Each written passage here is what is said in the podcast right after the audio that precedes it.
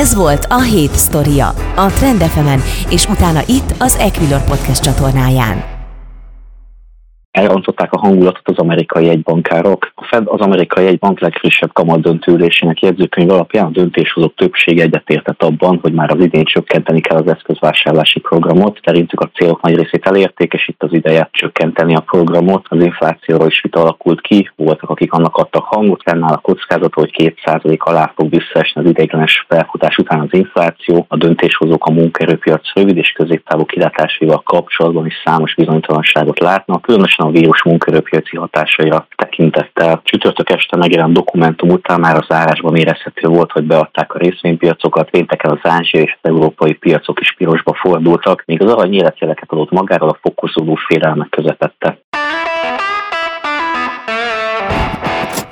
Ez volt a Hét Storia, a Trend fm és utána itt az Equilor Podcast csatornáján. A műsorban elhangzott információk marketing közleménynek minősülnek, és nem a befektetési elemzés függetlenségének előmozdítását célozza. Az elhangzottak tájékoztató jelleggel bírnak, a megszólalók adott időpontban fennálló véleményét tükrözik, nem minősül bármely pénzügyi eszköz jegyzésére, vásárlására vagy eladására történő felhívásnak, befektetési tanácsadásának, továbbá befektetési döntések alapjául sem szolgálhat.